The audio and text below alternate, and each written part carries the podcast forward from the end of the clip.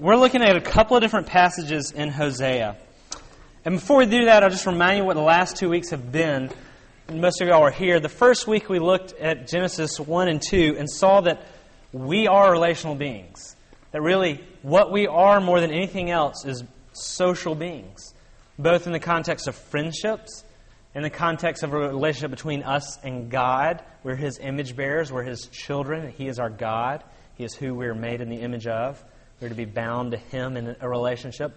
But also, we're made for marriage, that in a very special and unique way, He created us male and female in His image.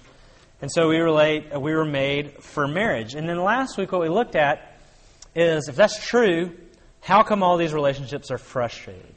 How come everything, how come life is difficult? How come we hurt one another? How come we don't understand God? We don't feel God?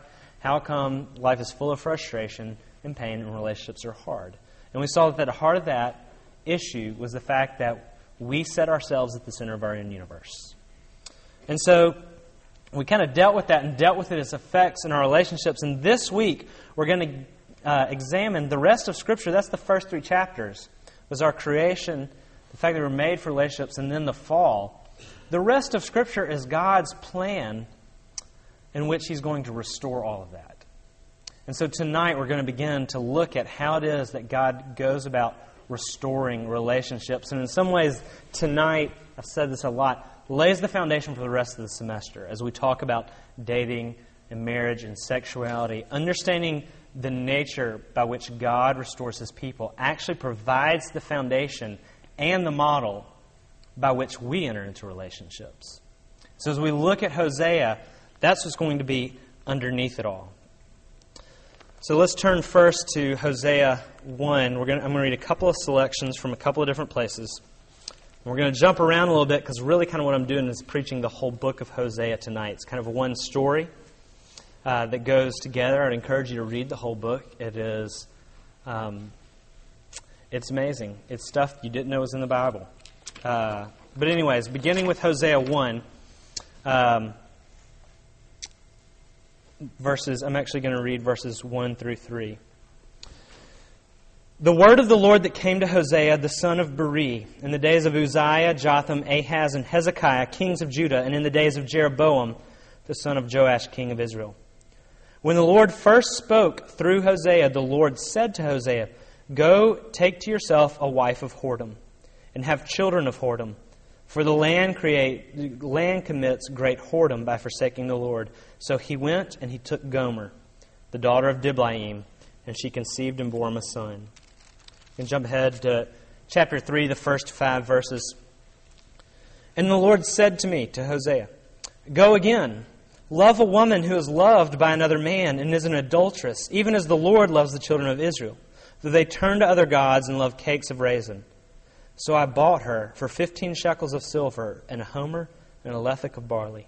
And I said to her, You must dwell as mine for many days. You shall not play the whore or belong to another man. So will I also be to you. For the children of Israel shall dwell many days without king or prince, without sacrifice or pillar, without ephod or household gods. Afterward, the children of Israel shall return and seek the Lord their God, and David their king. And they shall come and fear the Lord and to his goodness in the latter days. Lastly, is Hosea 11, verses 1 through 11, 1 through 10. When Israel was a child, I loved him, and out of Egypt I called my son.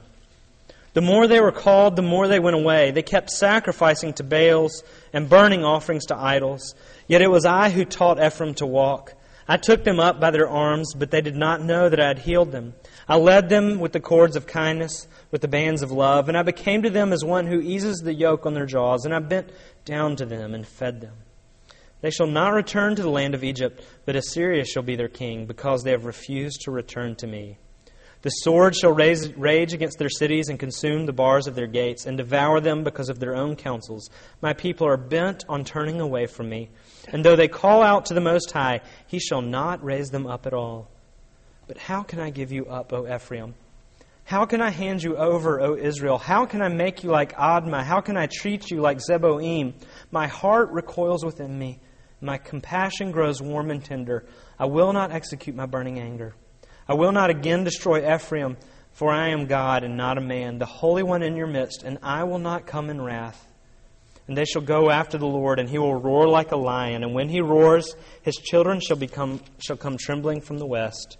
They shall come trembling like birds from Egypt, like doves from the land of Assyria. And I will return them to their homes, declares the Lord. The grass withers and the flowers fade, but this is the word of God. It's been around for a long time, and it'll be around for a long time after we all go. It stands forever. Let's pray. Dear Lord Jesus, we thank you for this passage of Scripture. It confounds us. It uses words that offend us, that don't seem like they're in the appropriate place, dear Lord. How can these words show up in your word to us? I pray now, dear God, we can't understand why they're here unless you convince us of why they're here. So be with us now, Holy Spirit. We cannot change apart from you. Come with your word now. In your name we pray. Amen. I don't know um, how dated this is for y'all, uh, but in 1984, a movie was released called The Karate Kid. yes? Okay. I don't know. I mean, like some things from the 90s, y'all never, half y'all haven't heard of Gossip Girl. That's like today. Um, the Karate Kid. We have affirmation Karate Kid. Okay, okay. Thanks. In Karate Kid, um, there, the general story is there's this kid who's getting bullied, and he's going to learn karate to beat up the bullies, right? And um, his name's Daniel LaRusso, and in the story, he encounters this old um, Asian man, Mr. Miyagi, and you know, ask him to be his karate trainer. Y'all are thinking like, what does this have to do with anything? huh? Yeah, that's where I'm going. That's where I'm going. Um, but in that story, Mr. Miyagi has some very unconventional training methods, as Christian steals my illustration before I can get to it. Um, just kidding. um, and one of the things he does is Mr. Miyagi has all these antique cars in his yard, and he gets Daniel Russo to go out there and he teaches them this waxing method on the cars. Are y'all this wax on, wax off? Yes? Maybe you haven't seen the movie, but you've heard that. And in that story, what he does, he says, you wax on like this, left handed, I think, and you wax off right handed. And he makes him wash all the cars using that method, and Daniel's confounded and like, you're using me just to take care of all your chores around the house. And what happens as the story unfolds is as he begins to train him in karate, he finds out that this thing that he was teaching him washing the cars was actually karate, and that he was learning defensive moves. And so while he was washing cars, he's actually becoming very adept at defensive moves in karate. And the reason I bring that up, as silly as it sounds, really sounds silly, um, is because that the fact that washing cars and karate kind of ended up being the same thing is kind of what's going on in Scripture. That God is beginning to, teach us about marriage by teaching us about the way He loves us. And in fact, you can't really talk about marriage without talking about the gospel. And you kind of can't even talk about the gospel without talking about a lot of the principles that drive marriage. And so, as we address marriage this semester, the first thing we have to understand is the fact that really the principles that will sit at the foundation of a healthy marriage will be the principles that sit at the foundation of God's love for you. And so, in fact, when you read Paul's letters and he talks about marriage, especially like in Ephesians 5, he talks about marriage and he talks about the gospel, and he goes back and forth between those things so kind of ambiguously that you kind of get the idea that he's really just talking about both the whole time. That when Paul's talking about marriage, he's saying, Yeah, I'm talking about your individual marriage with your individual spouse, but at the very same time, he actually very much intends to be talking about the gospel. And when he's talking about the gospel, he very much at the same time is talking about the principles in your marriage. And so as we encounter Hosea, we begin to look at the way in which God marries his people. And what we find out is that God's answer to the relational rupture that we've caused by our rebellion is marriage. And in this text, we see shocking things, baffling things, confusing things, almost disgusting things, but in some ways it's all beautiful, and in other ways it's all beautiful. And so, what we have to do tonight is we have to get that in order to get marriage, in order to understand it, you have to understand this. You have to understand God's marriage to a whore. And we get that as we begin to look at Hosea. And in the life of Hosea, what Hosea was is he's a prophet. And prophets were a very specific office in the life of Israel, in the life of God's people. When God's people would go astray, God would send a prophet, and the prophet was his mouthpiece to his people. In other words, prophets were not preachers. They didn't get up and read the Word of God and say, This is what it means. They got up and they spoke the Word of God. God gave them their very Word. And at certain point in times, instead of speaking, God would say, Go and act this way. Go and be my mouthpiece to my people to call them back to me by acting this way. And so when God calls Hosea, in verse 2, it says, When the Lord first spoke through Hosea, the Lord said to him, Go take yourself a wife of whoredom, and have children of whoredom. For the land commits great whoredom by forsaking the Lord. And actually, it's the land whores great whoredom by forsaking the Lord. The word whore shows up four times in that one verse. And so, what we have to first understand is we have to look at Hosea's marriage to the woman Gomer. Because what God is saying is, you need to begin to understand their marriage in order to understand me. And so God comes again to his prophet. Says, Hosea, you have this very special office. There's only a year. It comes on in a couple of hundred years. You're a servant of the Lord, one of the most unique offices. Um, they're obviously on very good terms. God speaks through him and he says, I got somebody I want to set you up with. It's this woman, Gomer, and she's a whore.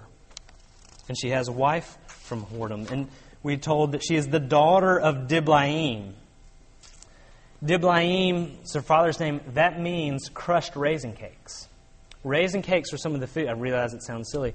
Raisin cakes were some of the food they used in temple orgies for pagan gods. So she was a whore, and it appears to be that she was involved with sexual temple orgies worshiping other gods. See, this isn't someone that's like made a mistake, that's had an infidelity here or there. This is someone who habitually and enthusiastically indulges in all kinds of adultery and all kinds of illicit sexual encounters with all kinds of people for both money and also just for sexual religious cults. And this is the woman that God calls his servant to marry. A friend of mine, Jean LaRue, who helped me understand this text on my way, says she's not the one that anyone looks to for a long term relationship. She's the one that everybody looks to for a short term relationship. She's a woman who will sleep with anyone for anything. She's easy, she's desperate, she's a whore. And this is the woman that God said, Hosea, I need you to marry this girl and love on this whore. And this is the life that Gomer lives out before him. Because God didn't say, Hosea, I need you to marry Gomer because once the moment you marry her, you're going to clean up her life. Because we see the story of Gomer unfold before us in the following pages in chapters 1 and chapter 2. And this is what she does. She, they get married, and then she chases after other lovers. She has two children. She has one children, they call his name Jezreel. As far as we can tell, that was Hosea's child. And then she has two more children a daughter and God says, call her name no mercy. Because she's not Hosea's child. And then another son, God said, call his name not my people. Because he's not Hosea's people. And then we find out in verses 5 and verses 7 their mother plays the horse she conceived them as she acted shamefully. She said, I will go after my lovers who give me bread and my water, my wool, my flax, my oil, and my drink. Verse 7 She shall pursue other lovers, but not overtake them. She shall seek them, but shall not find them. These are the actions of Gomer after the wedding. This is the woman Hosea is called to marry. The first thing she does, she neglects her husband and she chases after other lovers. And then when you chase after other lovers as a prostitute, you find that your lovers demand your body. They demand everything from you. And she finds herself giving her body and her time and herself to her lovers. And it's under the auspices of this wealth and admiration in return. I'll, she said, I'll go after my lovers who give me bread and water and wool, flax, oil, and my drink. In verse 7 again, but she'll not overtake them, and she'll seek them, and she will not find them. So she goes after them, and she gives herself to these lovers, hoping for these promises of pay, and she doesn't receive them. Another way in Ezekiel, which also addresses this theme, talks about this in Ezekiel 16:25. He says, This is what he says about Israel. This is what God says about Israel. These are the words of Scripture. At the head of every street, you build your lofty place and make your beauty an abomination, spreading your legs to any passerby and multiplying your whoring. That's the life of the whore. That's the life of Gomer. She leaves her husband, chases after lovers. She gives herself over to them. And then lastly, her lovers give her nothing in return. They end up, in fact, in fact actually enslaving her. In verses, uh, again, 2 5, she goes for the bread, the water, the wool, the flax, oil, drink. In verse 7, we find out she doesn't get any of it. And in fact, in verse 8, God tells us, And she did not know that it was I who gave her the grain, the wine, the oil, who lavished on her silver and gold, which they used for Baal. This is the testimony that it's God that gives us the good gifts. That it was Hosea that gave Gomer the good gifts, and yet she received them like gifts from her other lovers, which she had pursued. Because in fact, they actually gave her nothing in return. Again, the way Ezekiel 16 describes it is this verses 30 through 34. How lovesick is your heart, declares the Lord God, because you did all these things, the deeds of a brazen prostitute, a proud prostitute. Building your vaulted chamber at the head of every street, making your lofty place in every square, yet you are not like a prostitute because you scorned payment adulterous wife who receives strangers instead of her husband. Men give gifts to all prostitutes, but you gave your gifts to all your lovers, bribing them to come to you from every side with your whorings. So you are different from other women in your whorings. No one solicited you to play the whore, and you gave payment. Well, no payment was given to you, therefore you are different. You see, the whoredom God's talking about here is a unique kind. It's the kind where people just give their lives away, where Gomer gives her heart away with no return payment expected. And this is the woman that God calls his servant to marry. Okay, we have to, if, it's, if you're not already grappling with that, that means God couldn't get a, church, a job in the church today.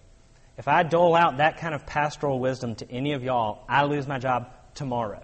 God actually can't be employed in the church today giving out that kind of advice. I mean, that's what's going on. This prophet and really, in a lot of ways, the, the spiritual leader of God's people, his mouthpiece, and the Lord is saying, Go marry a whore. And after you marry her, she's going to whore herself out. And she's going to have children of whoredom, a whoredom. And the reason God calls him to is because he's saying, That's just like my bride. Um, several years ago, I had a good friend of mine who I wanted to ask out a certain girl. He has been um, interacting with this girl some, and I was telling me, really, you know, you really need to ask her out. I think y'all would really get along.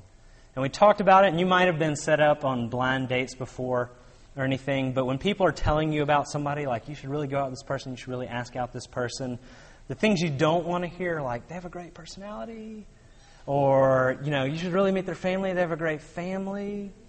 And there are a lot of good things that we can say, and then there's some things that we know are ways that we can sneak in less flattering things. But the one thing you can sell people with and the one thing that I sold Mike with to ask out Sarah, of whom they're now married, and, um, is I said, if you don't ask her out, I will. Because she's the kind of girl that I would want to date. And that's what God's doing here with Hosea. He's saying, you need to marry this woman so that you can understand whom I've married. You need to understand this one. You need to marry this one so you can understand who I've married, so that you can see the kind of wife and experience the kind of wife that I have. He's saying, I've called him to marry her so that we can understand his marriage to us. Because the whoredom of God's people is just like the whoredom of Gomer. We neglect our husband. We read in Genesis 1 and 2 we are made in his image, and we are his sons and daughters, called to be kings of creation, and him our high king. But we've neglected our husband, we've neglected our God, and we've chased after other lovers in Hosea 11 1 and 2. When Israel was a child, I loved him. And out of Egypt I called my son, delivered them from slavery in Egypt. And the more they were called, the more they went away. They kept sacrificing to Baals and burning offerings to idols. Verse 11 7. My people are bent on turning away from me. And though they call out to the Most High, he shall not raise them up at all. Just like Gomer, we chase after other lovers and neglect our husband See, idolatry is what he's talking about here. Because in the life of Israel, what he's doing with Hosea is he's going to deal with Israel and the fact that they've bound themselves to pagan religions, that they've taken biblical religion and changed it to worship different gods. They've bound themselves in alliances with other peoples who worship other gods. And what he's talking about is he's talking about idolatry. He's talking about them giving their lives over and binding themselves to everything but him. Because his people chase after other lovers. And what the other lovers do is they demand our souls. The idols that we chase over demand our souls. They demand blood. They demand life. Hosea 9.10 um, like grapes in the wilderness, I found Israel. Like the first fruit on the fig tree in its first season, I saw your fathers. He's glorying over Israel. But they came to Baal Peor, and they consecrated themselves to the thing of shame and became test- detestable like the thing they loved. Again in Ezekiel 16, verse 20. And you took your sons and your daughters, whom you had borne to me, and these you sacrificed to them to be devoured were your whoring so small a matter that you slaughtered my children and delivered them up as an offering by fire to them. And in all your abominations and your whorings, you did not remember the days of your youth when you were naked and bare and wallowing in your blood. What these verses all attest to is the fact that whatever you love demands your life. You consecrate yourself to. Whatever God's people love demands our life, and we, just like Gomer gives her body to her lovers, we give our body, we give our life, we give everything we have, all of our resources, to everything but God. And lastly, our idols provide nothing in return.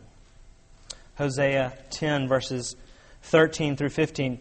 You have plowed iniquity. You have reaped injustice. You have eaten the fruit of lies because you have trusted in your own way and in the multitude of your lawyers, uh, of your warriors. Therefore, the tumult of war shall arise among your people and all your fortresses shall be destroyed, as Shalman destroyed Beth Arbel on the day of battle.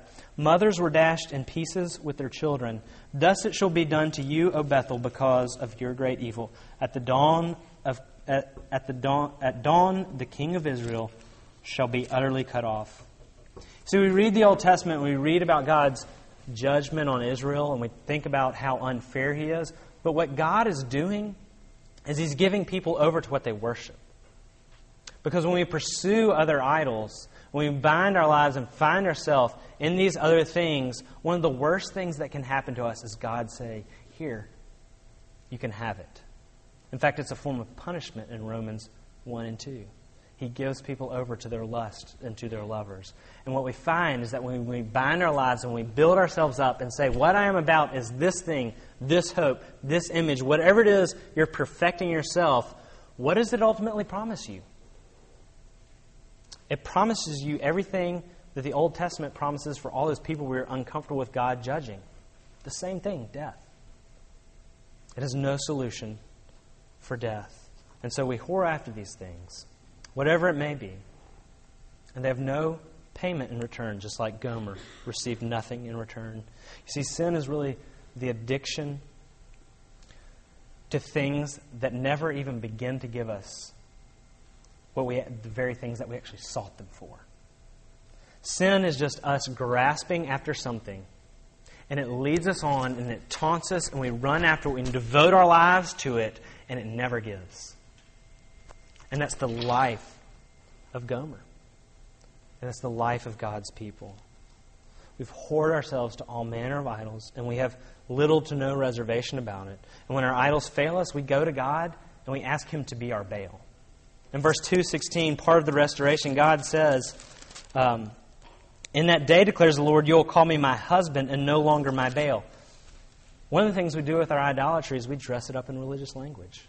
And we use the Christian God to serve our idols. Whoring is this it's giving yourself, it's binding yourself, it's knitting your heart and your hopes and your time and energy to someone or to something or to some image, whatever it is, some future picture of yourself.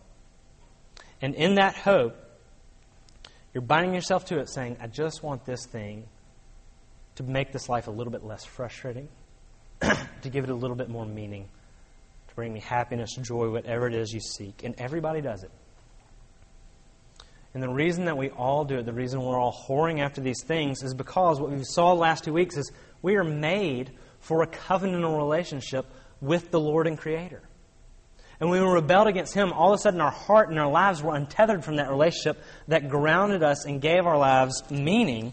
And so now what, our do, what we do is our hearts just lash and flail around, seeking for something to grasp hold of.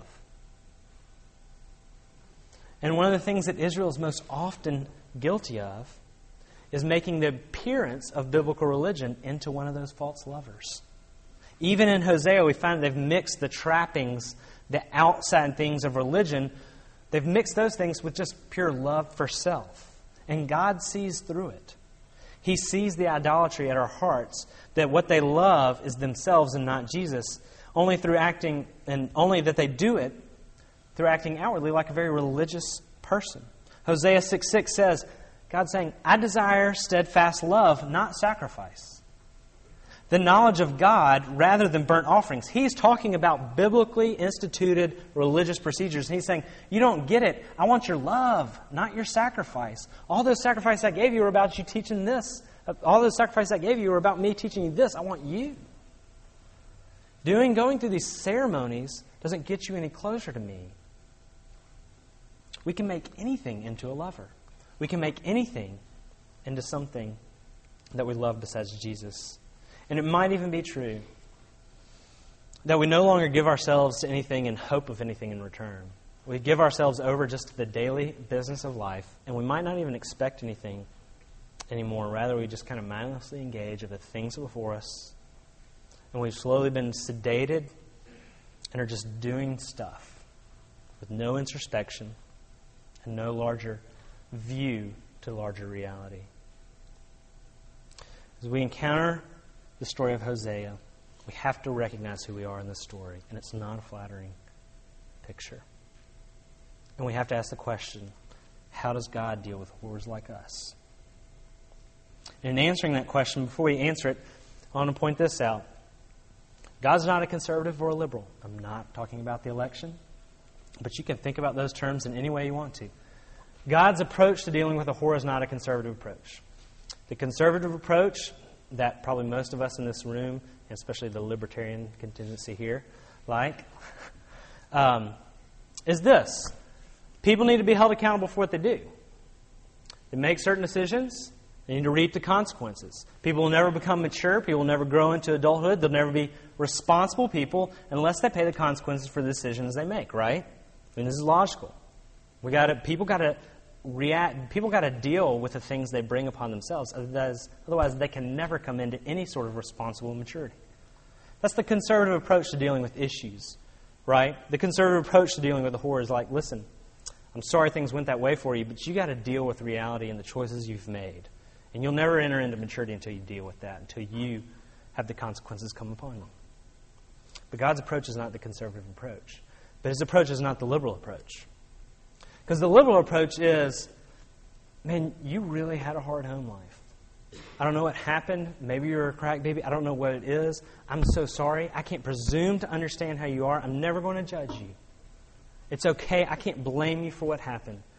I, I, I totally understand. The liberal approach is let's not blame anybody. And that's not God's approach either. And you see, in our hearts, we really have a complex system. We're all actually secretly conservative and liberals when we begin to deal with ourselves. Because either the conservative side kicks in and we try to pay God back for our sins. You're right. I did wrong. I'm so sorry. I'm caught in this. And now I'm going to do what it takes to get back in favor with you. I'm going to pay the consequences and I'm going to give you my guilt. I'm so sorry. I feel so bad. I'm going to beat myself up about it. I'm going to give you my devotion. I just need to get back in the Word so you'll love me more and we'll be restored, right? So we deal with our sin that way, and sometimes we deal with it. We're actually all secretly liberals too. Sometimes we just diminish our sins. It's not that big a deal. You know, there's bigger stuff out there than what's going on in my life. I don't need to be, you know, there should be suffering or consequences for this. We numb ourselves to our sin. We culturally justify them. You know, if you're going to say this is wrong, then what about all these other things? They're wrong too.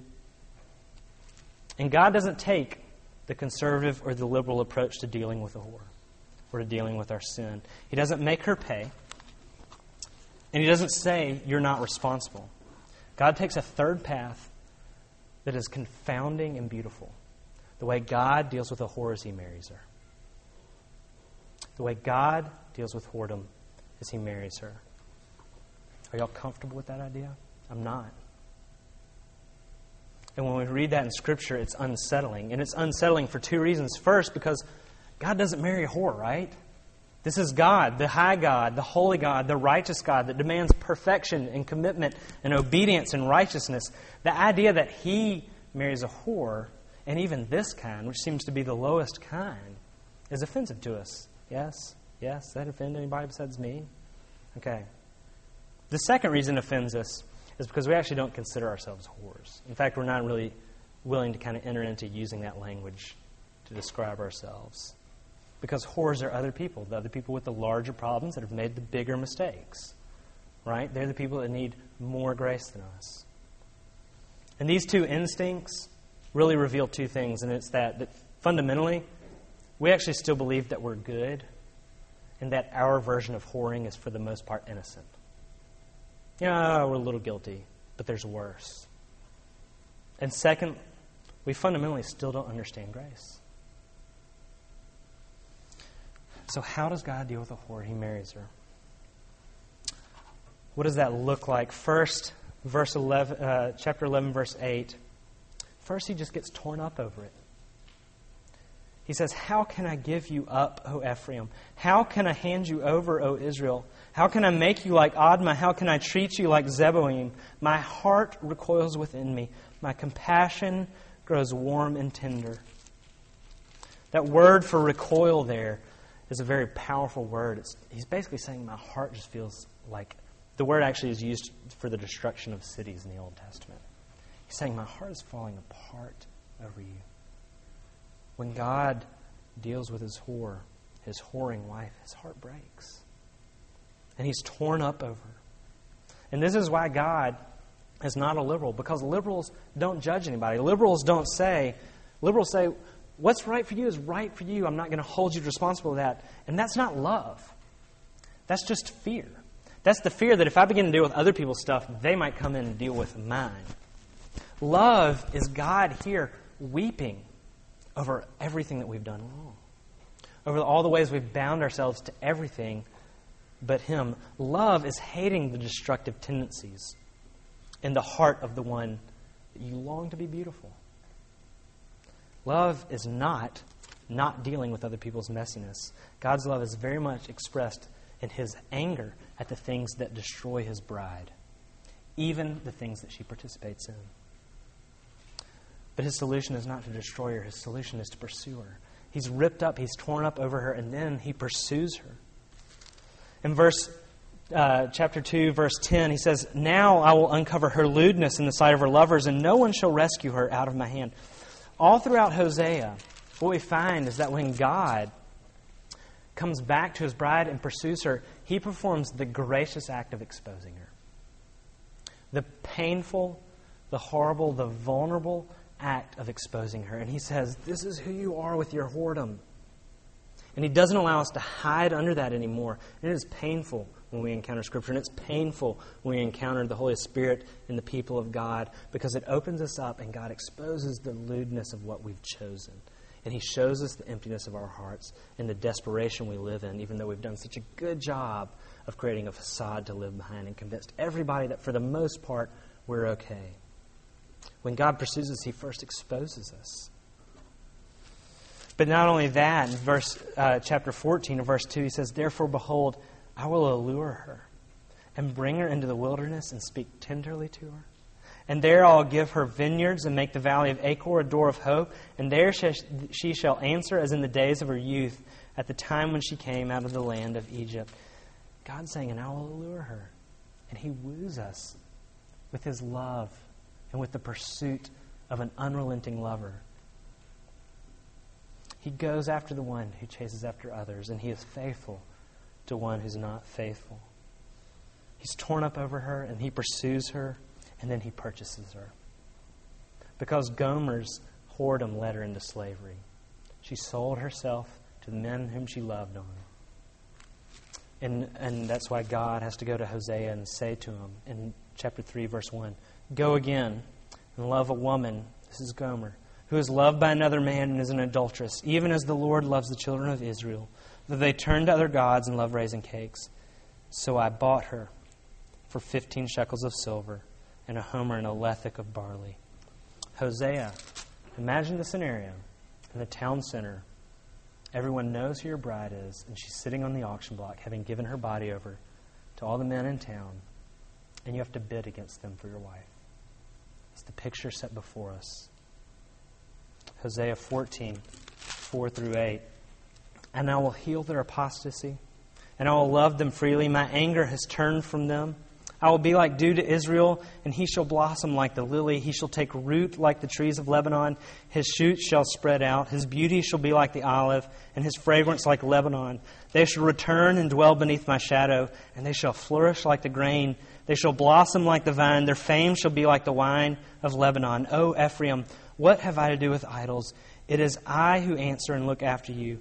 I am like an evergreen cypress. From me comes your fruit. He goes and purchases his lover, and then he makes her beautiful.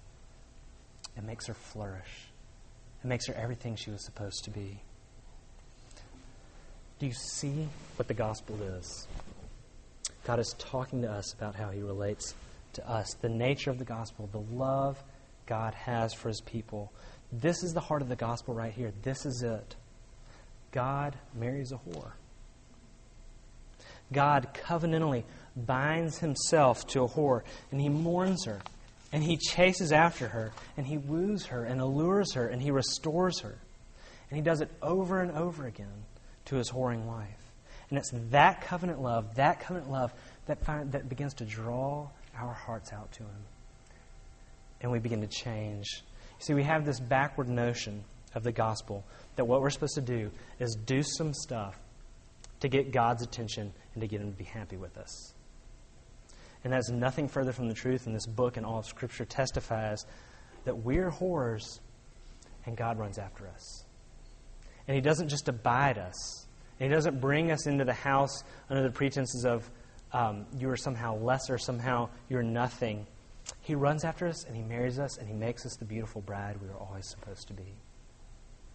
And it cost Him deeply and dearly to purchase us back. It cost the blood of His perfect Son that was what was required to make his bride beautiful again. The gospel is this the gospel is God's marriage to us. And I think when a lot of us got into Christianity, this is the thought Les Newsom helped me with, we probably got into it under false pretenses. We probably got into it uh, as Christianity is a manner in which we can feel less guilty about the stuff in our life. Right? There's this God. I want Him to come in when I feel guilty. Help me deal with that, forgive it, and then we're going to go about the business of life, right? And that's a good thing. We want that. Or we might have gotten into Christianity because we wanted a method for living morally, right? So we got into this Christianity thing because I need to live the right kind of life, and it seems like this is it. Or we got into Christianity because it's an emotional high. You know, it provides some kind of feeling during the week that we like, and that gives us something to go on. And we get under, if that's the reason we got into Christianity, we really got in, into it under false pretenses because Christianity is this Christianity is the Lord and Creator, the one in, in whose image we are made, binding Himself to us in marriage and committing Himself to making us beautiful, to bringing us to holy maturity, to fighting for us, even if He has to fight against us for us. It's Him longing for our restoration. Jesus has united Himself to us and he's not letting go. And if you got into Christianity under those other pretenses, then the invasive, comprehensive, soul wrenching love with which he has committed to us is going to come as a shock. Because his involvement in your life is not about making you feel good about yourself and not feel bad about the bad things you've done. It's not about him preparing us for some ethereal, abstract place where we go when we're no longer embodied and we you know, wear white gowns and play harps. He is remaking us into the beautiful bride that He has already declared us to be. And He's remaking us into that bride so that at the end, when all is said and done, everything is over again, you and I are going to gather around a table, and there's going to be amazing food, and according to Scripture, there's going to be well aged wine, Y'all some of y'all have to deal with that then because you're not dealing with it now. Um, and we're going to have a feast together, and it's going to be amazing. And that's the moment we're living toward. And that feast is a marriage feast.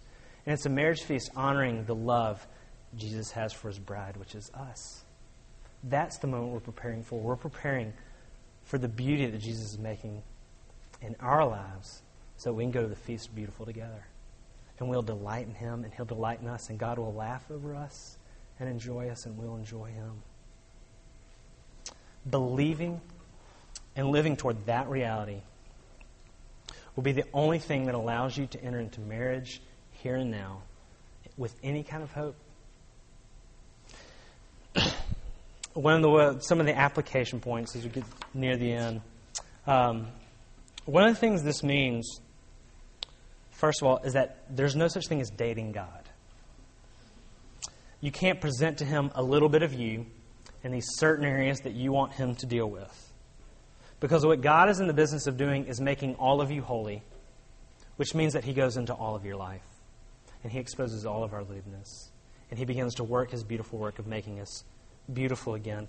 So you can't date Him. You can't just treat Him like some, a part of your schedule during the week. He is interested in all of you, which means He's going to deal with all of you. And if you try to date Him, my guess is one of two things is going to happen. First of all, you'll find that you actually encountered the real God of Scripture. And that out of love and devotion, He's going to get messy in your life with His people and with His Word. In His pursuit to love and restore you. And what you're going to feel like is you're going to feel like this I don't want this, but I want this. I don't want this, but I want this. And if that's not what happens as you try to date God, the other thing that's going to happen is you find out you never met Him. Is that you're going to have responsibilities in life that come up, and slowly this thing called religion is going to seep out of your schedule because it's inconvenient and it'll reveal that you never knew God, that what you thought you encountered was nothing. The first application is there's no such thing as dating God. The second thing, and this is the heart of the rest of the semester, is God's love for His bride is both the foundation and the model for the marriage. God's love for His bride is both the foundation and the model for marriage because it's the foundation in this sense. Your spouse isn't salvation. And a lot of us believe that. Your marriage is not salvation. A lot of us believe that, and you'll crush your spouse underneath that notion. But rooted in Jesus, because Jesus is the one to whom we're intended to be covenantally, eternally bound, we have the capacity to begin to love people well. And we have the capacity to enter into a marriage healthy. Because we draw our life and we draw our meaning and our forgiveness from the Lord Jesus. And not from that marriage. And so you can enter into that marriage and forgive and love one another well because you're not asking that marriage to be God. You see, the marriage gospel is this. The marriage gospel is this it's covenant love. And we're going to use that term covenant a lot this semester. And to use that term covenant to mean the word love because here's what love is not love is not feelings. Y'all are dating a lot of people right now. Y'all have strong feelings of affection toward one another. That's good. I'm glad you have that. It's great. It attracts you towards one another. And you feel really affectionate for the other person. And I know what you do because I did it, and I'm not even necessarily saying it's wrong. You're telling each other, I love you, I love you so much, I love you deeply, right? And you say that because you feel strong affection toward one another. I'm not denying that. Here's what I am saying that's not love.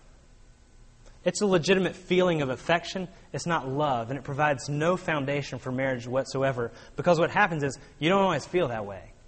And if love is feeling, what you're doing is you're preparing, you're preparing yourself for a life of divorce.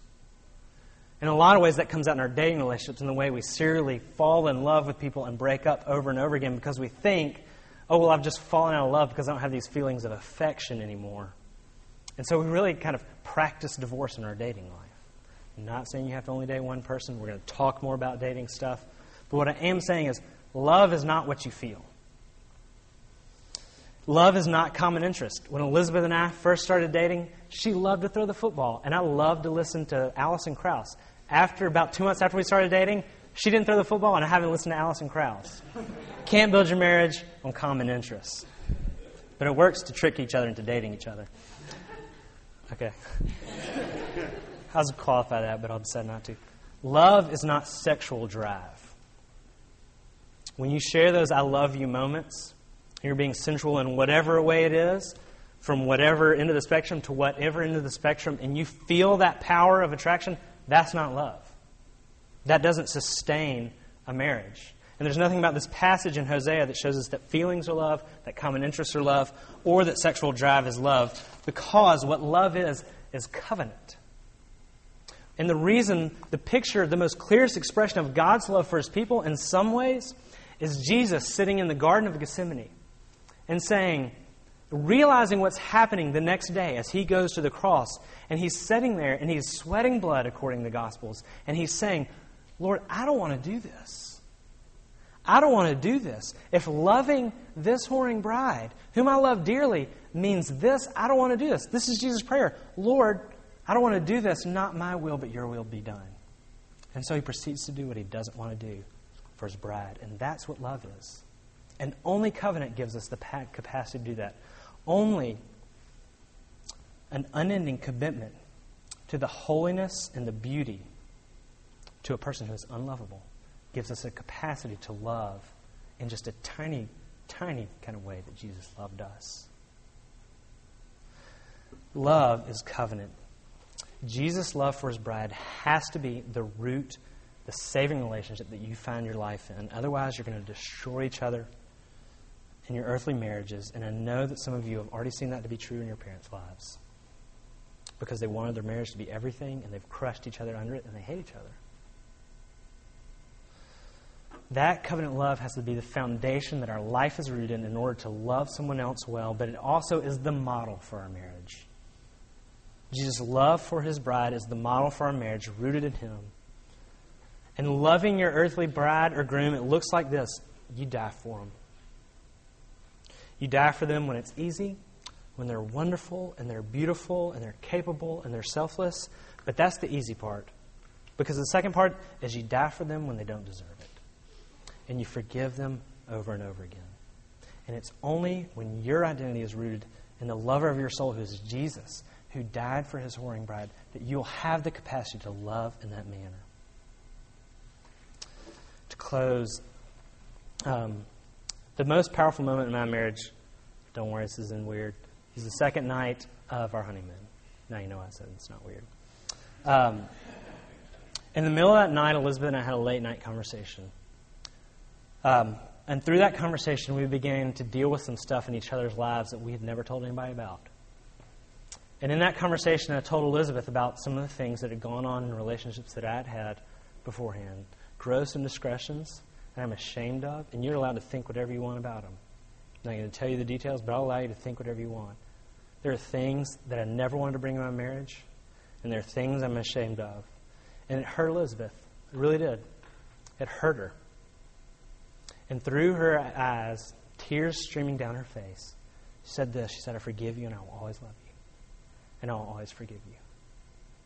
And that moment provided more strength for the rest of our marriage than anything else we've done together. And it provided healing. It was a balm for my soul to have someone love me when they knew that about me. And the reason Elizabeth can love me like that is because she knows the greater love she has of Jesus. She knows that her marriage to me is not her salvation, and it doesn't make everything right again, and it's not everything she dreamed of more. The twins, we love them. They have a tough day today. Her marriage is not everything she dreamed of and more. But her marriage to the bridegroom, Jesus, is. And he does do all of these things. He makes everything right again. And he is her salvation. And it gives her the capacity to love somebody like me in those kind of ways. You cannot enter into marriage with any confidence without Jesus' covenantal love for you being both the foundation and the model for marriage. You see, the cry of the afflicted soul, of the Christian soul, is this. It's not, it's not, Lord, I'll do better. It's not, Lord, just let me have this one thing. Lord, just give this to me. It's not, Lord, I promise. It's not, Lord, look what I've tried so hard to do. The cry of the afflicted soul, the cry of the Christian is, Lord, can you love a whore like me? And he can.